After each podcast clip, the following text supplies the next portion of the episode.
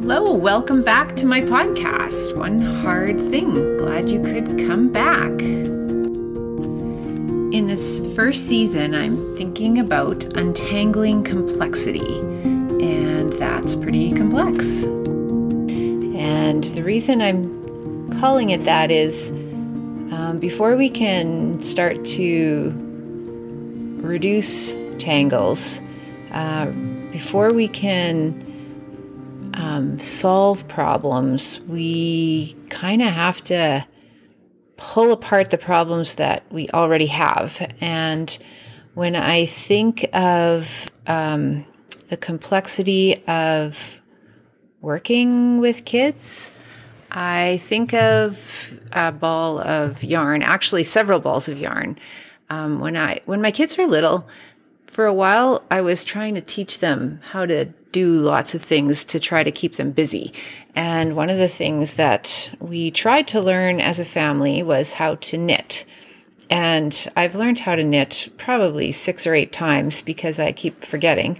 And it comes back like riding a bicycle, but it's not something that seems to um, to stick with me because I don't sit still very well. So knitting is very soothing for me, but um, I don't I don't do it enough. Anyway, when you teach kids to knit, it's good to give each of them a ball of yarn and it's good to uh, give each of them a different color. Um, just so that you can keep things sort of straight. And then what happens when the kids need to do the next thing and or go to bed is that you um, are in a hurry and you shove all that yarn into a bag or into a little box or into a cupboard. And what it proceeds to do is just tangle up with each other. And pretty soon you've got many colors of yarn all kind of in a big knot.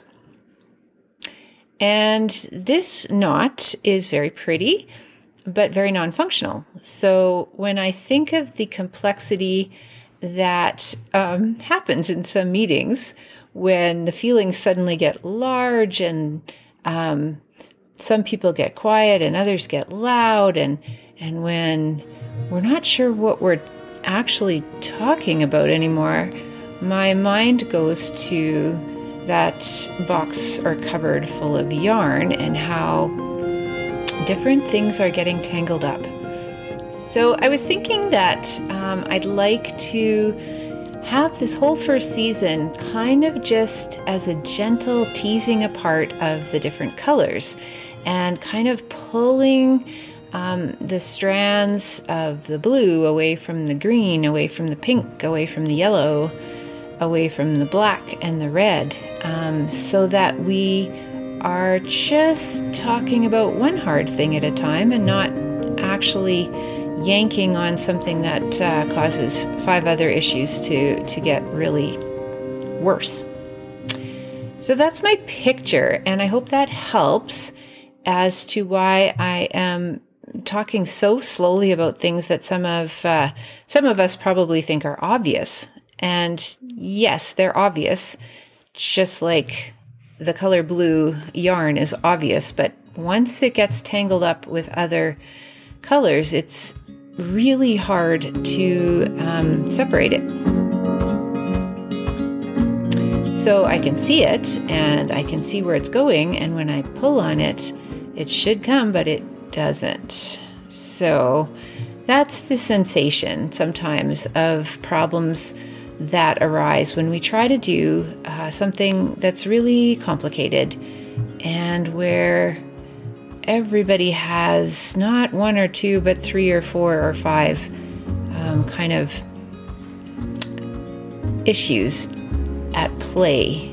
And so I just want to just want to start with that that sort of picture.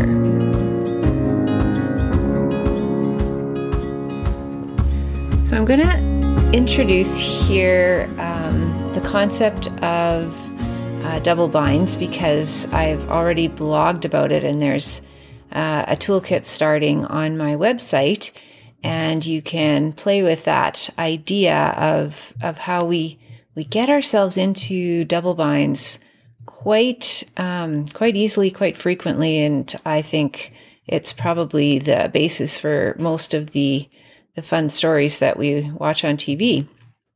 But double binds to me are kind of like trying to pull on two threads at the same time. It's not going to get us to an untangled spot. It's going to make the tangle worse. And so, what would be more useful when we find ourselves um, in a double bind where we're pulling on two things at once. Um, we're trying to get two different places at the same time. We're trying to achieve two goals with the same effort or the same uh, minute. Um, everything gets far harder. Everything gets tighter and tenser and just um, worse. And what often ends up happening is that one goal does get achieved, but the cost um, in the other direction is is so high that nobody really gets to feel very happy about that. An example of this that probably everyone can relate to right now is how uh, when COVID happened and we all had to um, stay home as much as possible and stay safe, uh, some of us, and some more than others, were put in the double bind of needing to make money or achieve the goals of our employers while still staying safe and keeping our family from infecting others or becoming infected. And that's a that's truly um, two different goals that might be mutually exclusive. So, for some people, that looked like having to go to work um, and leave their kids maybe at home alone. Uh, for others, it looked like trying to work from home while looking after families. For others, it looked like not having access to their job and maybe losing income or losing their job entirely, or choosing between using a device for their kids' education or for work. Um, so these are these are not these are not easy problems because both both goals are important and they're they're so equally important that it's really hard to figure out which one trumps the other. And so we end up doing these awful back and forth moves or alternating or picking one but feeling sick about it. And anyway, double binds are just awful. They're just awful. So that's um, that's a premise uh, for this website that uh, I think is is kind of obvious when you think about it a little bit as to how um, the more that we put people into a double bind situation, the more unlikely it is that things will get better for those people. And I think that thinking about um, our our inclusion problems in that way might be a very helpful starting point. So I guess the the the theme of this particular podcast for me, I, I would like to think of untangling through reducing the use of force. Um, that's where we actually pull, pull away from our intense um, need to fix a problem and instead um, slow down, maybe breathe, maybe do some waiting, some listening, and use this skill of gentleness, which uh, is a very powerful, a powerful quality in any interaction.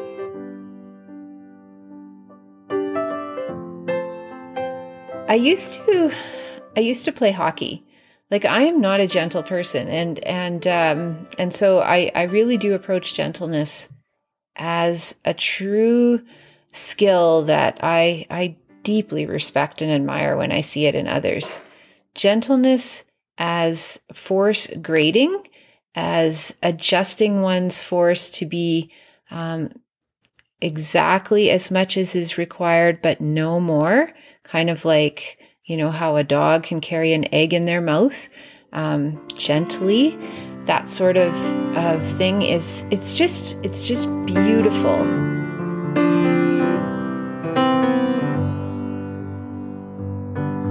But it's, it requires a certain level of, of uh, coordination and um, presence, I guess. So I just wanted to say how, yeah, um, this is funny because lots of times coordination and skill are some, for some reason, they're equated with momentum and force and strength.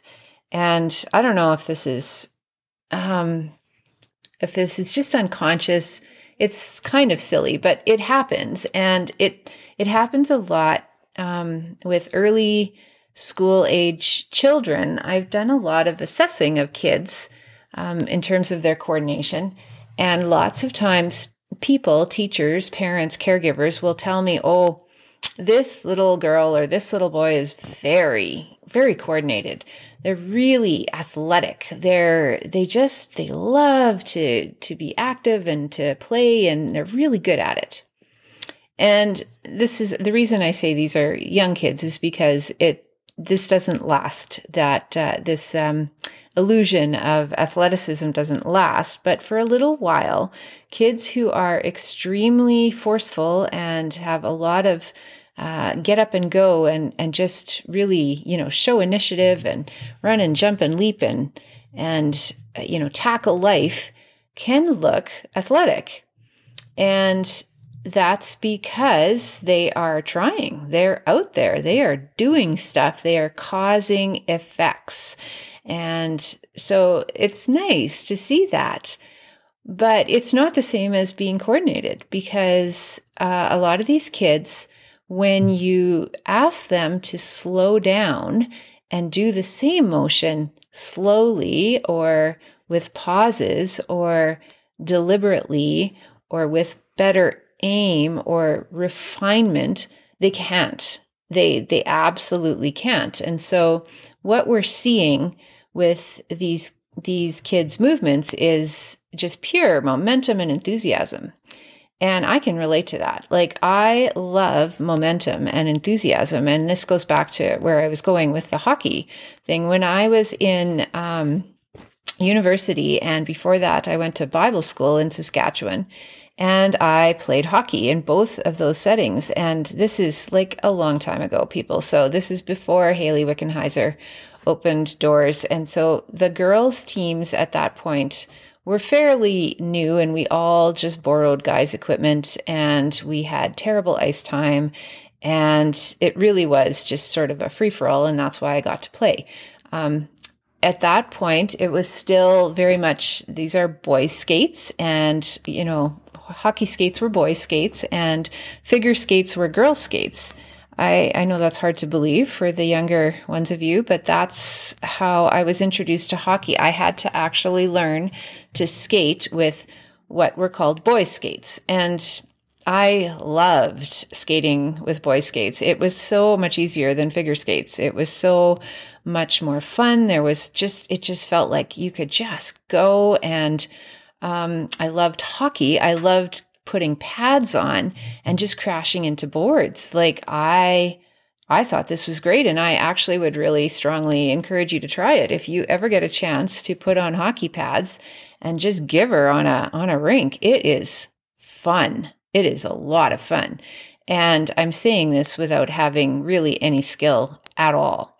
So with skates and pads and ice and boards, you can get a lot of momentum going and you can apply a lot of force in the world and you're pretty safe.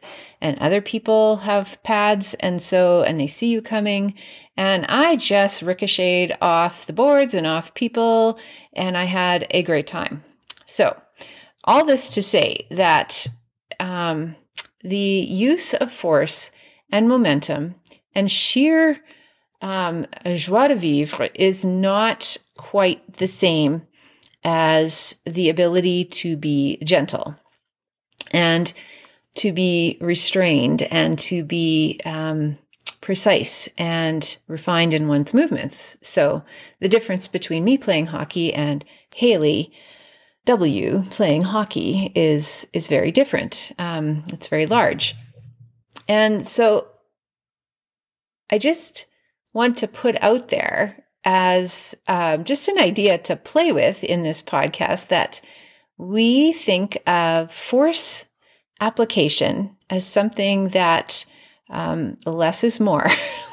less is less is probably way more.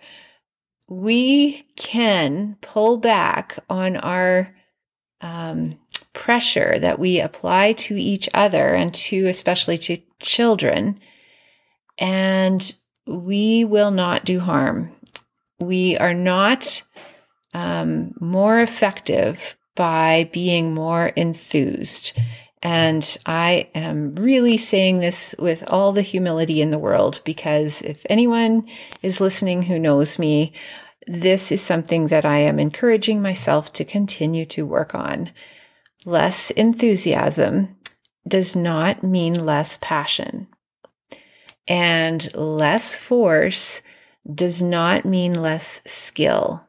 Skill and passion can be displayed through gentleness, through respect, through pauses, through listening, through waiting, and through going very, very slow.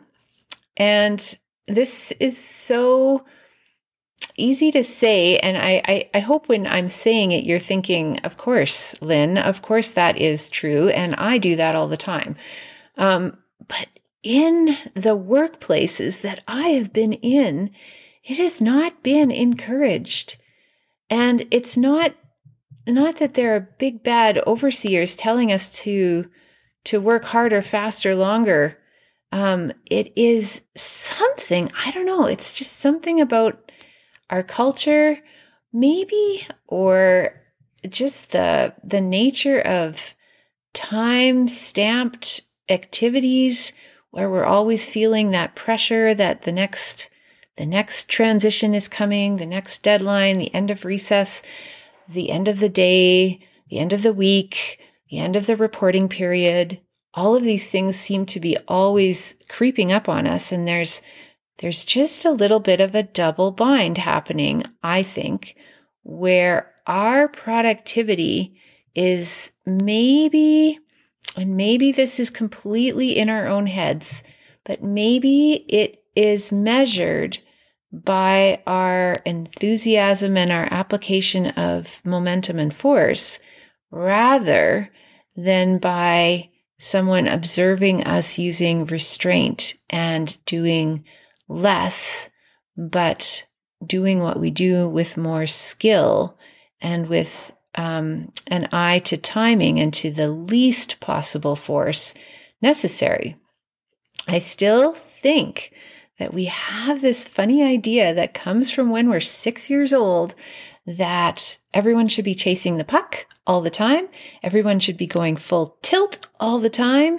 And the one who gets to, you know, kick the ball the most is the most important person and the one who yells the loudest is the most persuasive person and all of that which is is silly. I know and i know it's silly.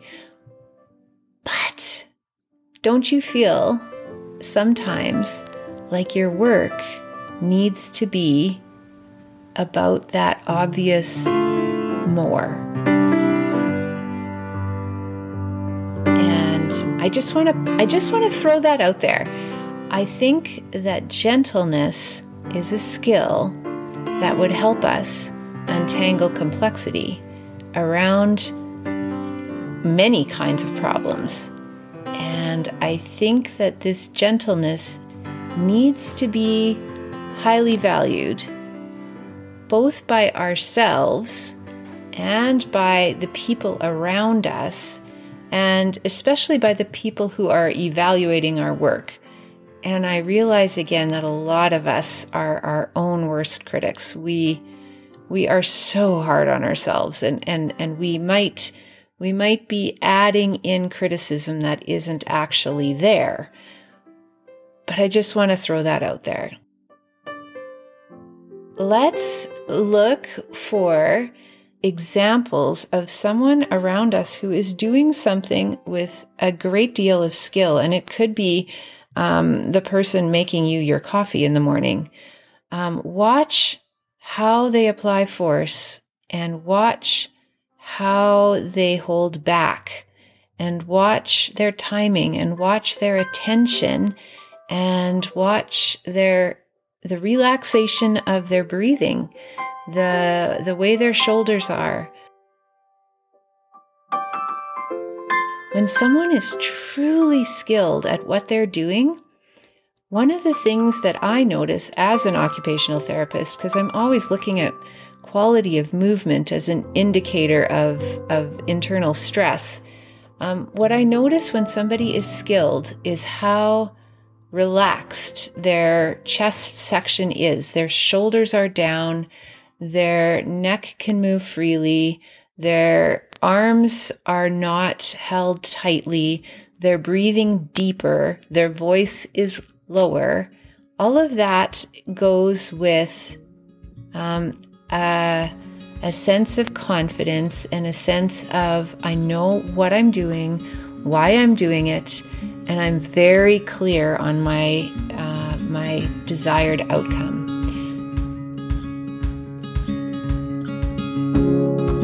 That person isn't in a double bind. They're not trying to impress others at the same time as to achieve their own goal.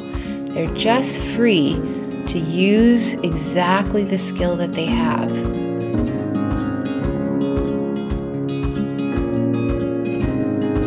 So here's something to think about.